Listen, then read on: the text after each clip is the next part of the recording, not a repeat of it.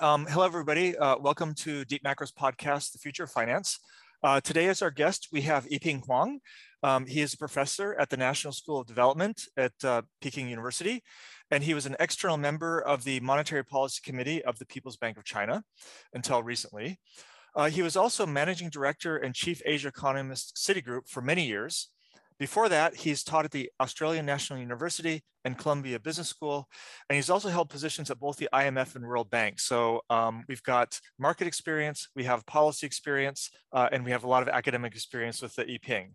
Um, he's obviously published widely on the Chinese economy and global affairs, um, and so um, we really want to welcome Yiping to our podcast today. Thank you for joining us. Thank you, Jeff. So let's just start with your overall assessment of the uh, Chinese economy right now. Um, how strong is economic growth right now? Um, and what have been the downside and upside surprises that you've had recently? Well, the economy um, did pretty well last year um, because we controlled the pandemic uh, quite early, and the production economic activities were restored Uh, much earlier than many other countries. And in fact, the one good example was our very strong exports. The reason why our exports so strong was because we put um, the pandemic under control, and therefore we were able to uh, produce and export.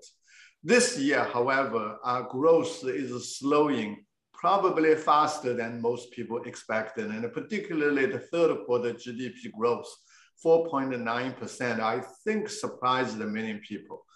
And uh, there are many reasons why growth has been slowing so quickly. Um, obviously, there was this uh, pandemic issue. We still hear some uh, from time to time, um, a number of new cases, including in Beijing. And people are very nervous about uh, um, even very small number of new cases. So that have some um, impact on economic activity, investor confidence, and so on. Um, at the same time, there are a number of other macro factors also contributing. So for instance, you know, Jeff, um, P P I has been very high and the C P I has been very soft in China. That means a big squeeze on profit margin of many ma- manufacturers in China, because most of them are in downstream industries. Um, what surprised me, and certainly was uh, Uh, the kind of the impact on growth momentum generated by the policies. To some extent, that might be unexpected or unintended. So on the one hand, for instance, the government wanted to maintain robust growth. And that's why at the beginning of the year, they said that we continue to maintain proactive fiscal policy. However, we had a fiscal surplus during the first half of the year. That was a big surprise to many people.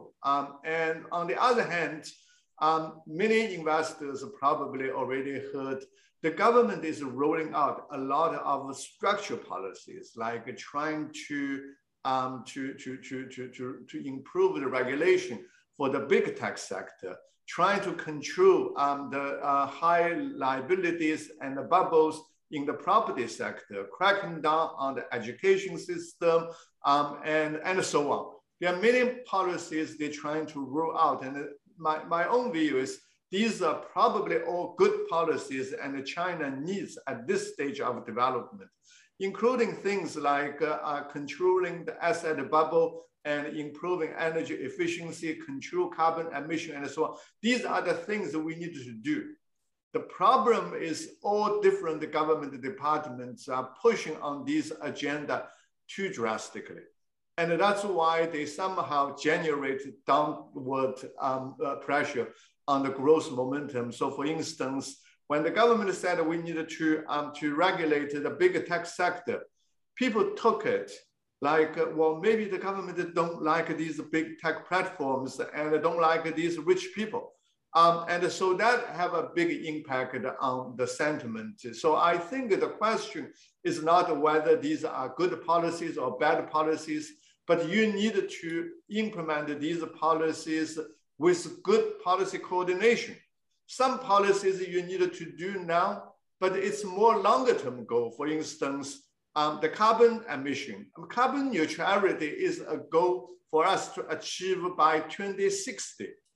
But all authorities are pushing it now. Um, and that causes some short-term effects much bigger than expected. The same story for um, the big tech sector. I think the regulators' goal is to achieve a more proper, orderly expansion of the sector. But when, when, when all authorities are coming out doing something to the sector, it makes the people to wonder if the government really want to crack down on the activity itself. So I think it's a combination of the factors. But overall, I see growth is slowing faster than expected. We're probably going to see a little bit of turnaround during the fourth quarter because we start to see some fine-tuning of the policies. I see. That's a very long list of things to do all at once on the structural side, um, as you mentioned.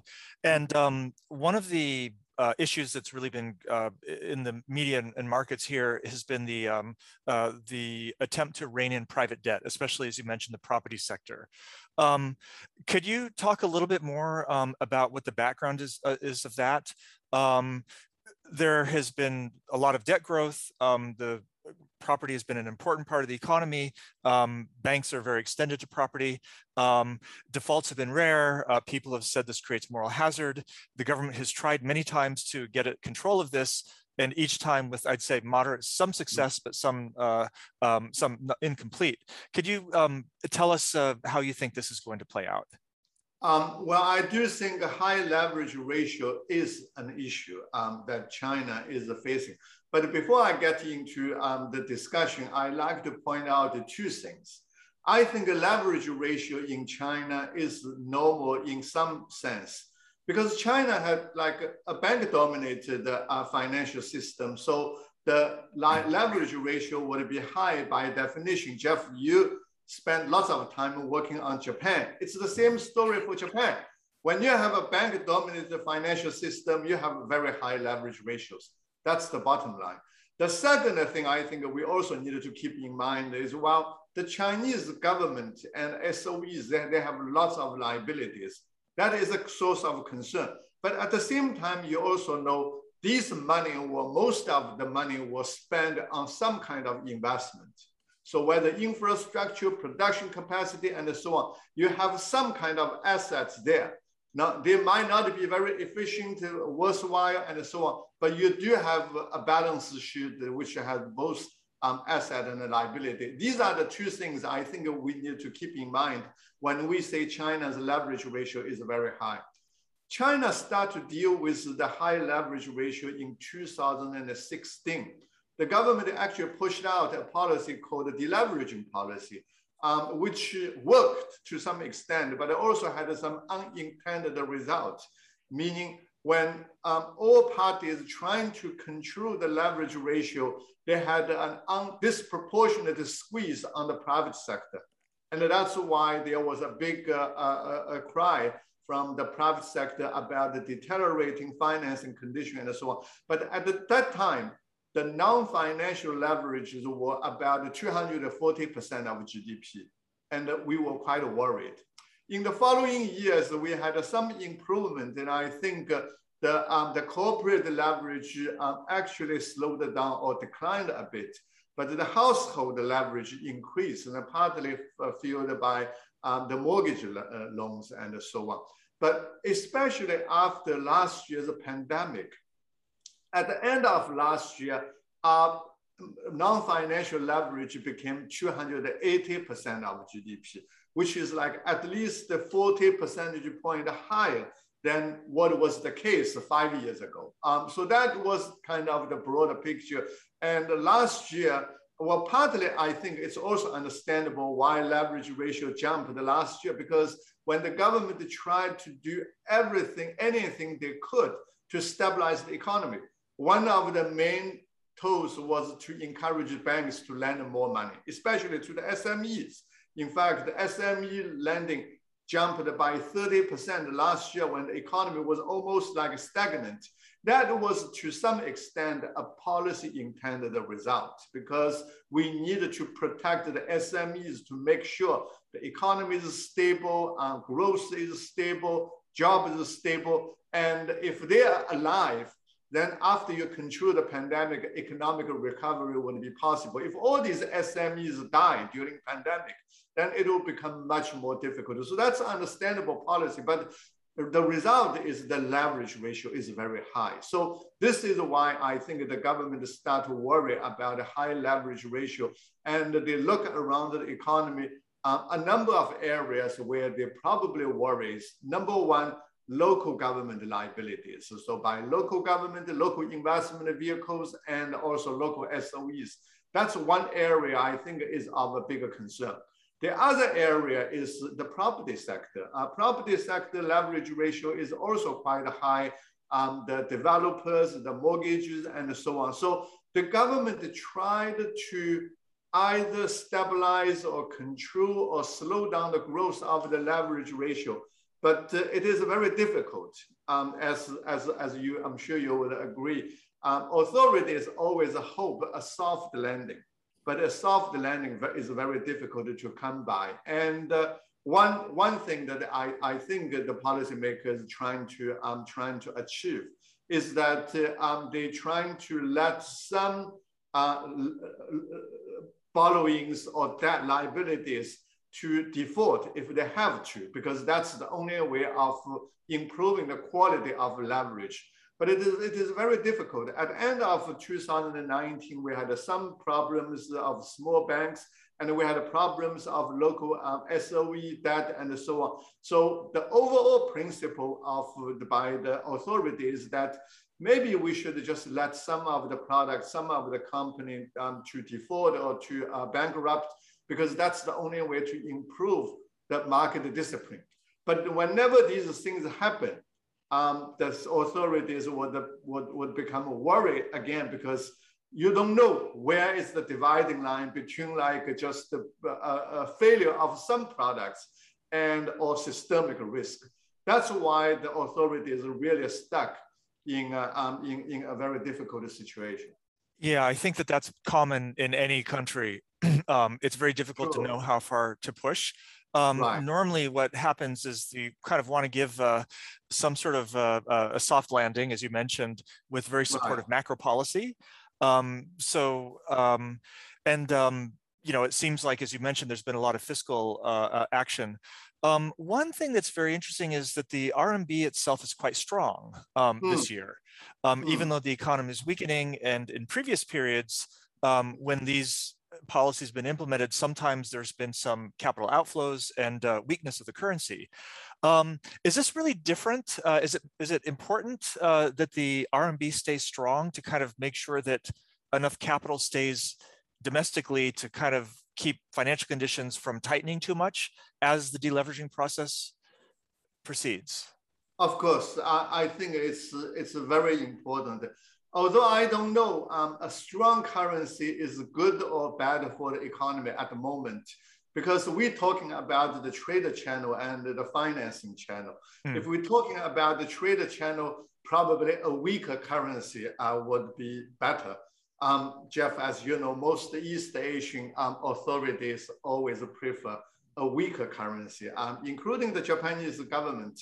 However, I think the Chinese authorities now looking at this issue um, from a much more uh, complex, complex uh, perspective, because if uh, the currency weakens, in the short term, the impact on export performance would probably be limited. At the moment, it's not determined by competitiveness of Chinese exports. It's more constrained by demand and supply by other countries. So I think the currency probably has a very small role to play in determining the exports of the Chinese uh, uh, economy. But at the same time, it would have some impact on, for instance, the financial flows, whether or not we'll continue to be able to keep all these capital at home. I think the currency would still have some role going forward. And this is why I'm quite worried going forward, if the Fed really start to tighten and raise interest rate, what was the impact that we're going to um, see? I don't know exactly. If you look at what happened in, uh, for in the second half of two thousand fifteen, um, in August, um, you might recall and you might not recall, P B O C implemented a, a step of reform of the central parity of the exchange rate on the eleventh of August, but there was a roughly a two percent devaluation on the day, which triggered a wide uh, a wave of um, expectation for currency depreciation and a capital outflow. But the broader background was the Fed was about to tighten and the R M B was already under pressure to, to depreciate. But the P B O C resisted for some time. And when, so in August, when the new reform was implemented, everybody thought, well, maybe this is the time P B O C would let it go. So that's why capital outflow and, and expectation for depreciation suddenly surged. This time is probably not as bad, but I think that the similar things that we should, uh, we should expect. And on the one hand, as you said, R M B has been very strong at the moment. Um, there might be many reasons the Chinese growth, while slowing, is probably is still very strong. And this year, regardless, whatever we do during the first quarter, the growth will definitely be above six percent. Um, somebody calculated the number. If we achieve zero percent growth during the first quarter, annual growth would still be six percent. If we do a little bit above three percent, we still will be able to achieve like annual growth of about eight percent or above. That's an I M F number. So this year's growth is probably okay now. The question is what will happen next year?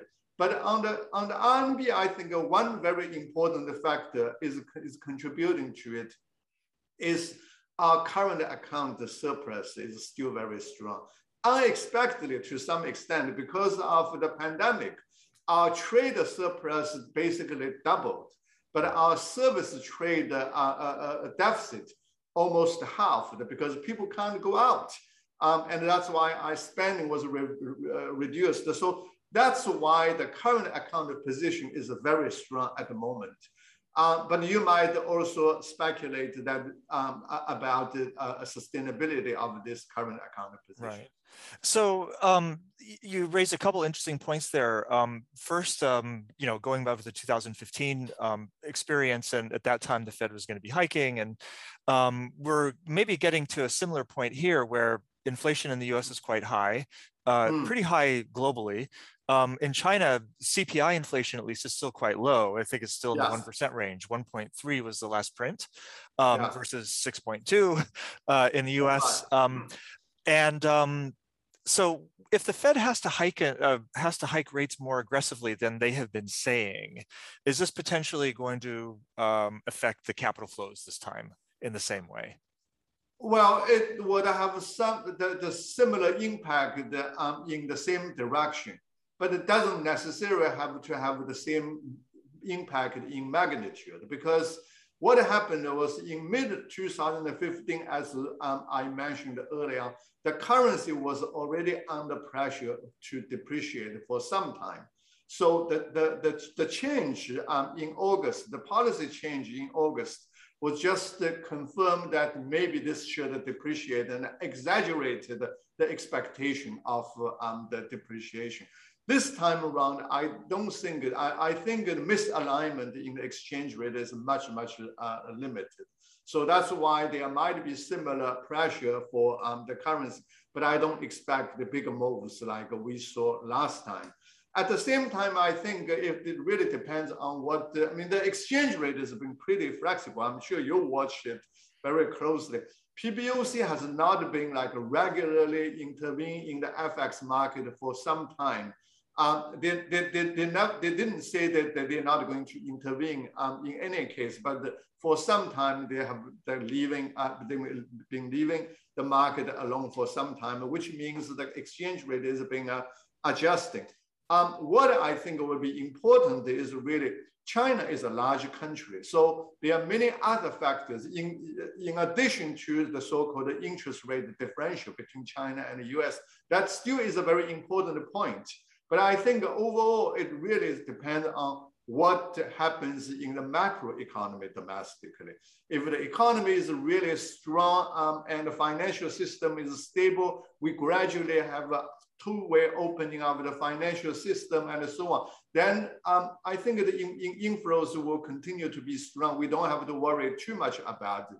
The main constraint, I think, it the a, Fed, a rapid hiking of the, by the Fed would impose on China is on the flexibility of P B O C's monetary policy, that is, if P B O C still want to like lower interest rate to boost growth, I think the room would become increasingly more limited. Okay. But of, of course, I think uh, nobody can be sure um, exactly what would happen. I think, I mean, as we discussed earlier, when the Fed tightens monetary policy, we should expect to see depreciation of the currency, outflow of the capital, and possibly even decline of asset prices in most developing countries. And I think China would not be an exception. I'm just not expecting devastating consequences for China. Okay. Okay, no, that's that's good. I remember that those days very well. Um, Fine. I, um, I wanted to pick up on your comment on the tech sector, which you alluded to. Um, It's been a fairly uh, competitive uh, or innovative sector in that, uh, especially wow. payments, um, really global leader in payments, um, social media, like, for example, um, everything that ByteDance does. And um, it's kind of a given that China uh, is needing new sources of productivity growth and innovation. Um, it was a bit of a surprise to a lot of people. Um, maybe you could tell us, what is your outlook for the tech sector um, mm. in the new environment? Well, Jeff, I think the first thing to distinguish is big tech versus hard tech. So big tech companies have lots of innovations and so on in terms of technology um, and so on. Um, did, as you said, they did, they, they did brilliant things to the Chinese economy. Like uh, a lot of things that we enjoy in China probably are more advanced than those in many other countries. If you look at the big tech um, industry as a whole, the real leader in the world is really China and, uh, and, and the U S. U S is probably a much bigger player, but China is also doing pretty well. But the other, the other thing which is also important um, is the so-called hard tech, um, like the real technology, the chips, electrical cars, and so on. So there is a question. Um, even if the authorities still want this innovation in the tech sector, does, do the authorities prefer more big tech innovation or hard tech innovation? I think that's something um, it would be interesting to keep in mind. What we are finding at the moment is um, during the conflict between China and the U S economic conflict, one thing we're seeing is the U S is trying to limit or restrict supply of these hard tech products to China. So maybe the authorities have an incentive to encourage a lot more hard tech innovation. Big tech innovation is also important, but just in relative terms, maybe the priority is more on hard tech um, uh, innovation. That's the first point I would make. The second point um, I also want to make is that big tech innovation is very important, and the, the fact that China is leading alongside the U S of global development is to some extent a surprise to many people in China. Um, we're still very much behind the global technological frontier, but many of these companies did it. And in fact, especially in areas of so-called financial inclusion, Um, it really made a huge contribution. So that is an all good thing. Um, they, they improve um, the so-called user experience, they improve efficiency, they increase the scale of service, they reduce cost, they limit contact, um, and they sometimes even control risk. So these are all good. But it's also true that during the past years, um, the number of complaints about these industries rising. Um, whether they're really supporting innovation in the long run, um, it's an open question. They are innovative for sure, but in, in some areas, they're also probably limiting innovation by some other companies, like the so-called killer acquisition. That's a very common practice. Is it good or not? So for instance, in some cases, they're using their market power to limit uh, or to restrict the competition.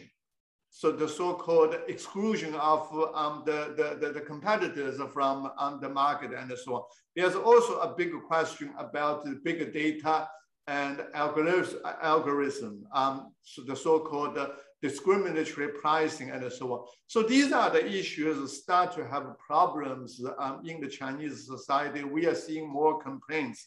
My reading is that Um, we didn't have a proper regulatory framework for this sector. And what the authorities are trying to do is to bring together um, a, a, a comprehensive set of regulatory policy framework.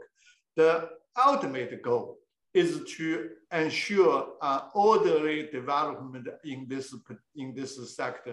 And it's probably by trying to uh, correcting some behaviors of the platform uh, companies. So, so, so I guess bottom line is, it's not that the government doesn't like this sector um, uh, uh, anymore, but I think they want to make sure that this sector develops in a healthy way.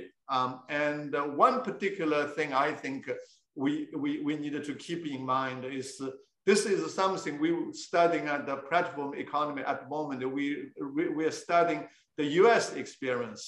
Now, my, my, my, my summary of the U S experience might not be accurate, but my reading is antitrust policy becomes more active when the following happens.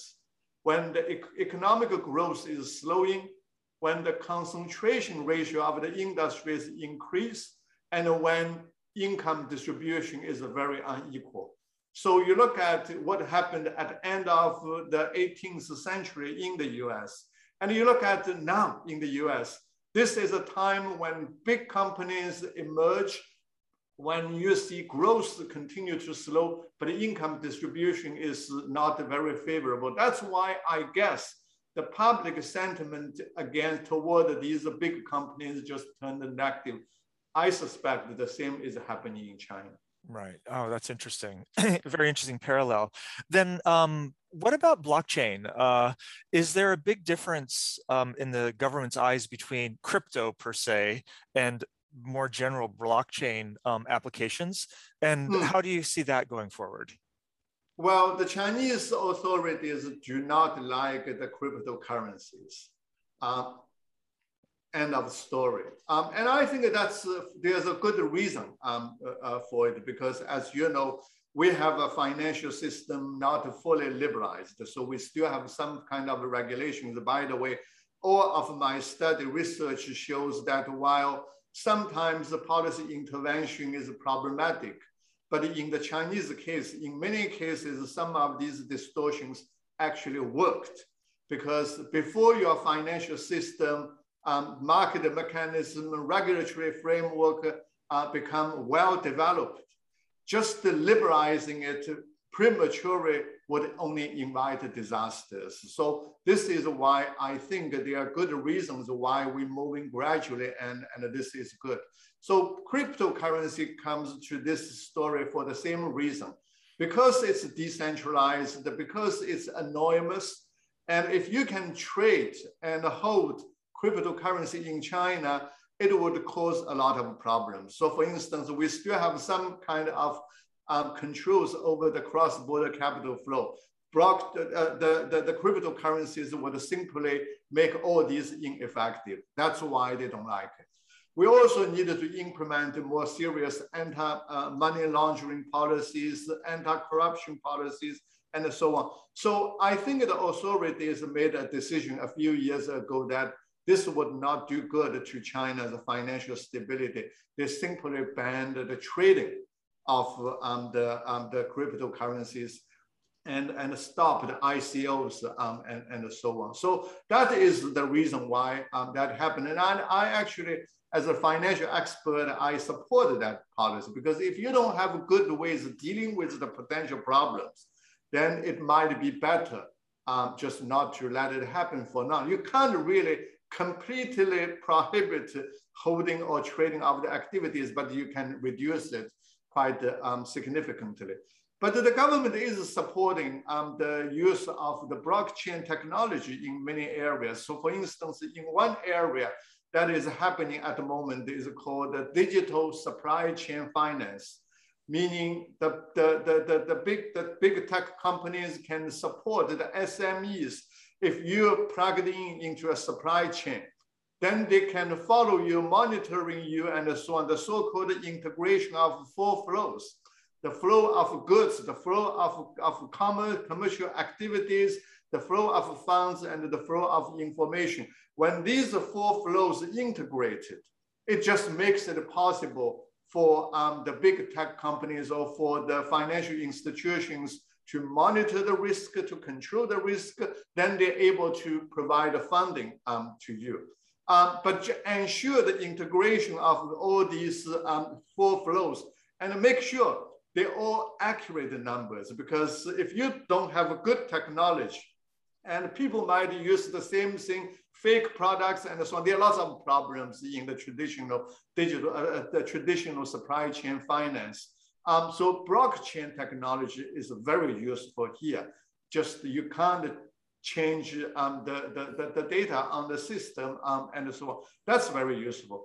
But on the other hand, for instance, um, Jeff, as you probably know, P B O C is quickly pushing out um, the central bank digital currency, what we call E C N Y. Um, and they're not using um, the blockchain technology. Initially, they were open-minded, but I think uh, at this stage, um, they probably realize using blockchain technology is probably not the best solution. Um, and the main reason, as you know, is if you're designing a central bank digital currency, you, you don't want to lose control and monitoring capability by the central bank. So this is why I think some other technology is, might be more okay. preferred. Okay, excellent. Let me move back to the real economy, so to speak. And I wanted to ask about China and, and how it's relating to the global economy a little bit. Um, I mean, we've had trade wars, uh, COVID, um, U S restrictions on Chinese company activities and listings in the U S. Uh, and then, of course, now we have these supply chain uh, problems. But just like a couple numbers that are really astounding. The first is that um, China's total trade is really off the charts. I added up exports and imports Um, together, and it's obviously at a record high. I believe that the total level is about twenty-five percent higher than it was before the pandemic, which is extraordinary. Mm. Um, yeah. Trade with the U S is at a record high. Um, foreign inflows into Chinese fixed income assets, record high. Um, yeah.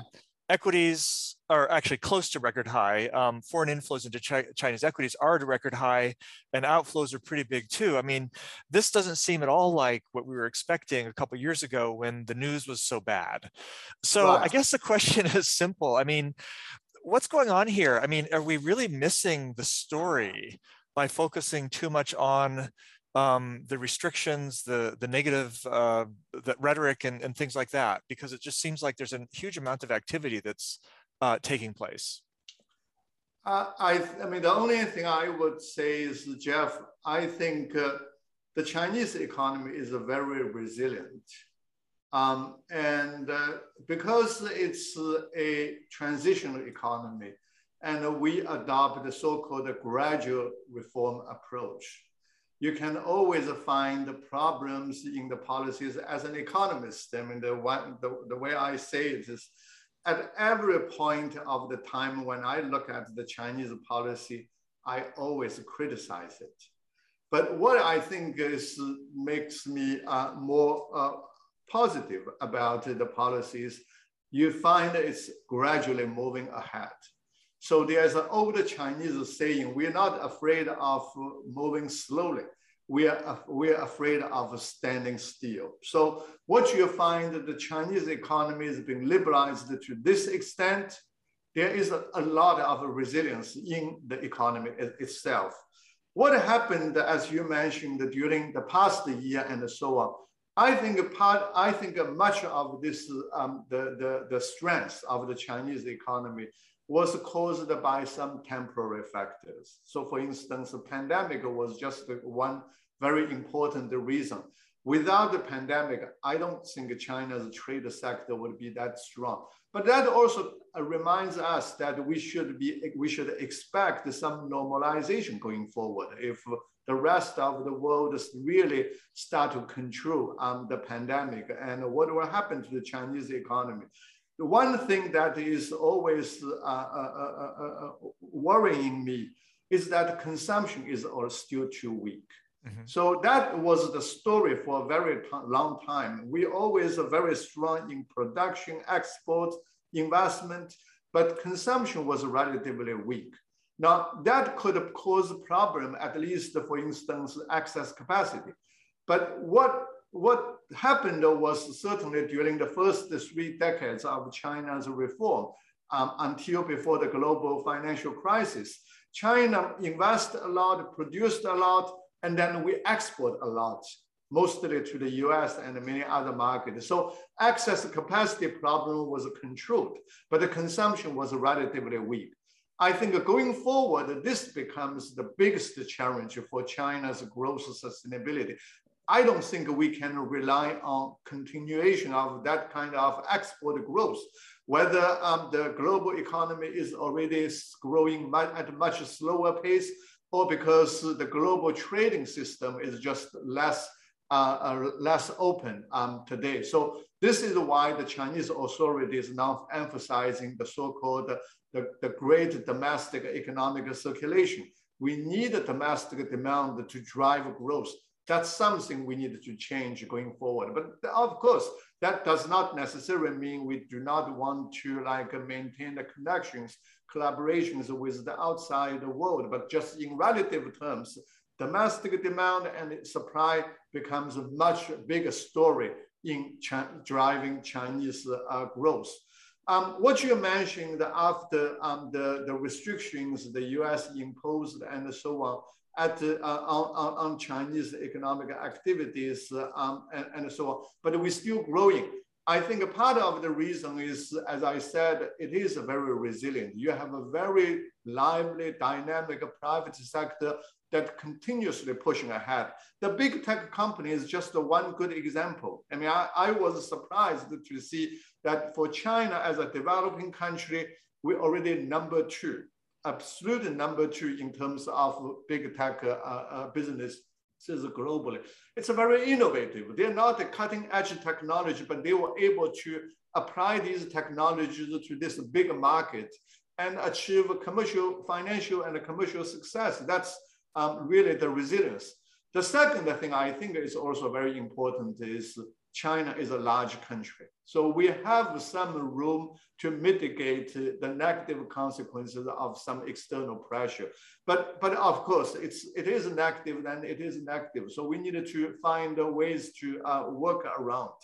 One thing that in the end, um, I think the good thing with um, the, the, the, the large Chinese market is that, as I mentioned, the one big lagging factor in driving Chinese growth at the moment is consumer spending.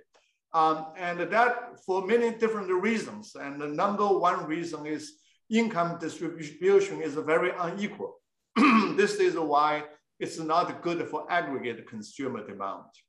Number two, the social security system is still not well developed. And it's much better today, but not very well developed. That's why um, the low income household Um, had a big problem during the pandemic time because number one, their income were hardly hit. And number two, they didn't have the same kind of um, the, the, the, the social security protection. Um, and, and that's why the low income household spending was very weak.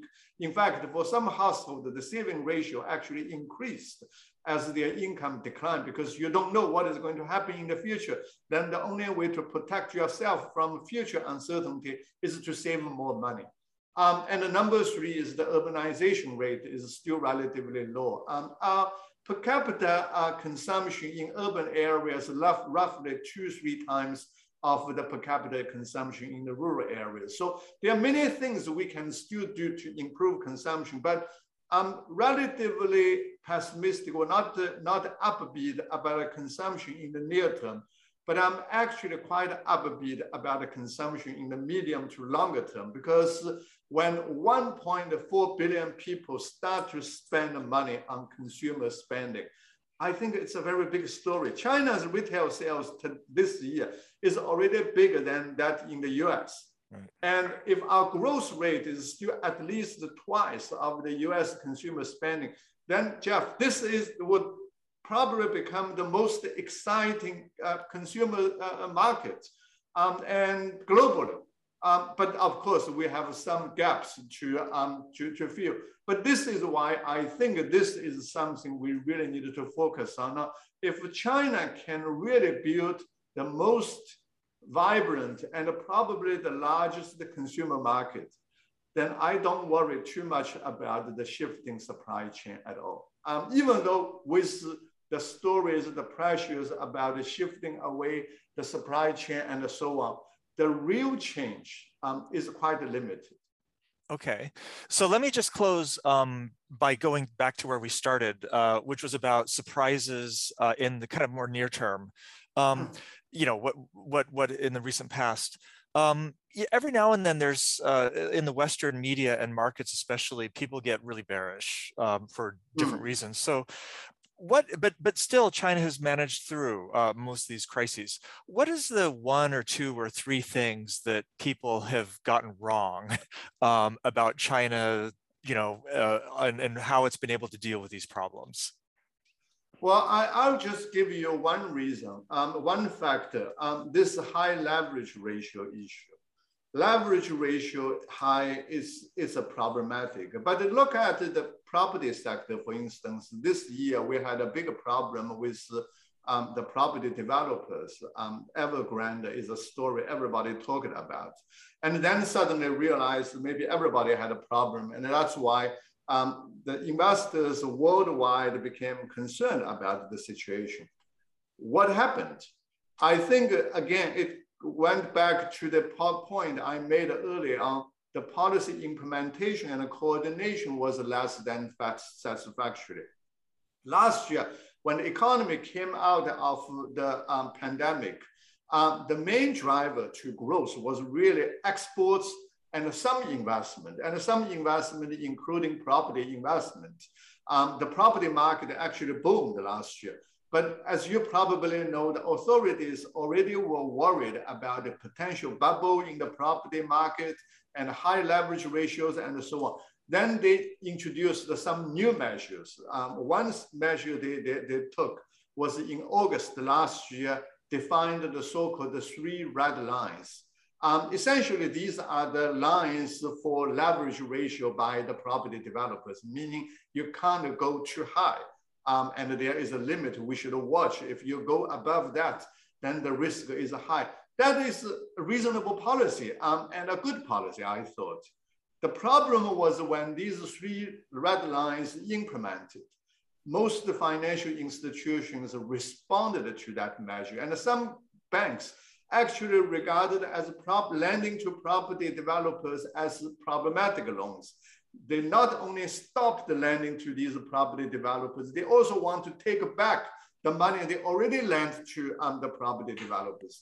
And then it's not easy, difficult to imagine. Even if you have good property developers, you would run into financial problems because you won't be able to sustain, right? So Evergrande was probably one of the outstanding ones. Um, but I think the, the, the, the big drama this year was really more caused by policy and its implementation. So this is why at the end of, of September, um, Governor Yi Gang called a meeting of all these financial institutions, basically telling them, this is not the way you should implement the policy. You should continue to support these property developers because the way you're doing it is directly um, causing a financial crisis.